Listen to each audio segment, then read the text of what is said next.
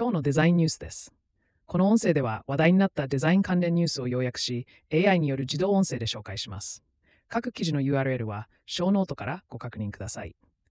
1件目の記事です。製品デザインにおけるアクセシビリティへの深いブーツ。包括的な体験の創出 UX プラネット製品デザインにおけるアクセシビリティは障害を持つ人々を考慮し製品が使いやすいことを保証する重要性やビジネスにとっての利益について述べられています障害タイプやそれらに対処する方法アクセシビリティのガイドラインや製品デザインにおけるアクセシビリティ向上のためのヒントも紹介されています2件目の記事です Issue 193 UX Design Weekly 最新号の記事では製品を害する可能性があるフィーチャートラップとデザインにおける新しい進化に焦点を当てています。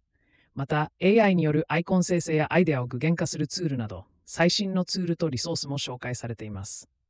アントン・レポネンさんの UX ポートフォリオやクリエイティブに関する記事も含まれています。And Tam Acidic Illith 意図しないデザインの影響。UX コレクティブ・ミディアムデザイナーや起業家は問題解決し新しい解決策を市場に提供することで人々を支援します。しかし創造性を用いる際緊急の期限やビジネス目標に縛られて意味のある仕事が妨げられることがあります。具体例としてトムズシューズの One for One モデルが現地の靴職人を駆逐しました。他にも常につながっている世界の負の影響などが挙げられます製品の負の影響を修正するのでなく、初めからそれを避ける責任あるイノベーションが必要です。4件目の記事です。Design Design Hestime is Braistimal Access into Collective Medium この記事は複雑な組織内での海面以外の層におけるデザインシステムエコシステムのモデルをシリーズの一部で製品のデザインシステムについて考察しています。製品のデザインシステムには製品をデザイン構築するための慣例とアプローチ及び主要な構築ブロックが含まれます。デジタル製品のデザインシステムは、要件の収集とソリューションの定義の間に位置し、チームが概念的なユーザージャーニーやフロー、論理を探求する際に役立ちます。デザインシステムはインターフェースに焦点を当てているため、各プリンシプルには一般的な UI 例が示されます。デザインシステムには製品体験のプリンシプルや連続性とユーザーフローが含まれます。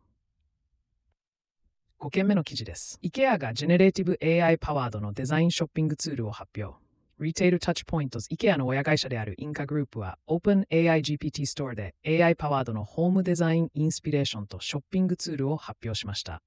消費者はチャット GPT を使用して特定の家のデザインニーズを説明し、カスタマイズされた提案を受け取ることができます。このツールは現在米国の GPT プラスユーザー向けに提供されており、2024年中に他の市場にも拡大する予定です。IKEA は以前から顧客向けのジェネレーティブ AI ソリューションに力を入れており、2023年4月にはバーチャルインテリアデザインサービスを導入しています。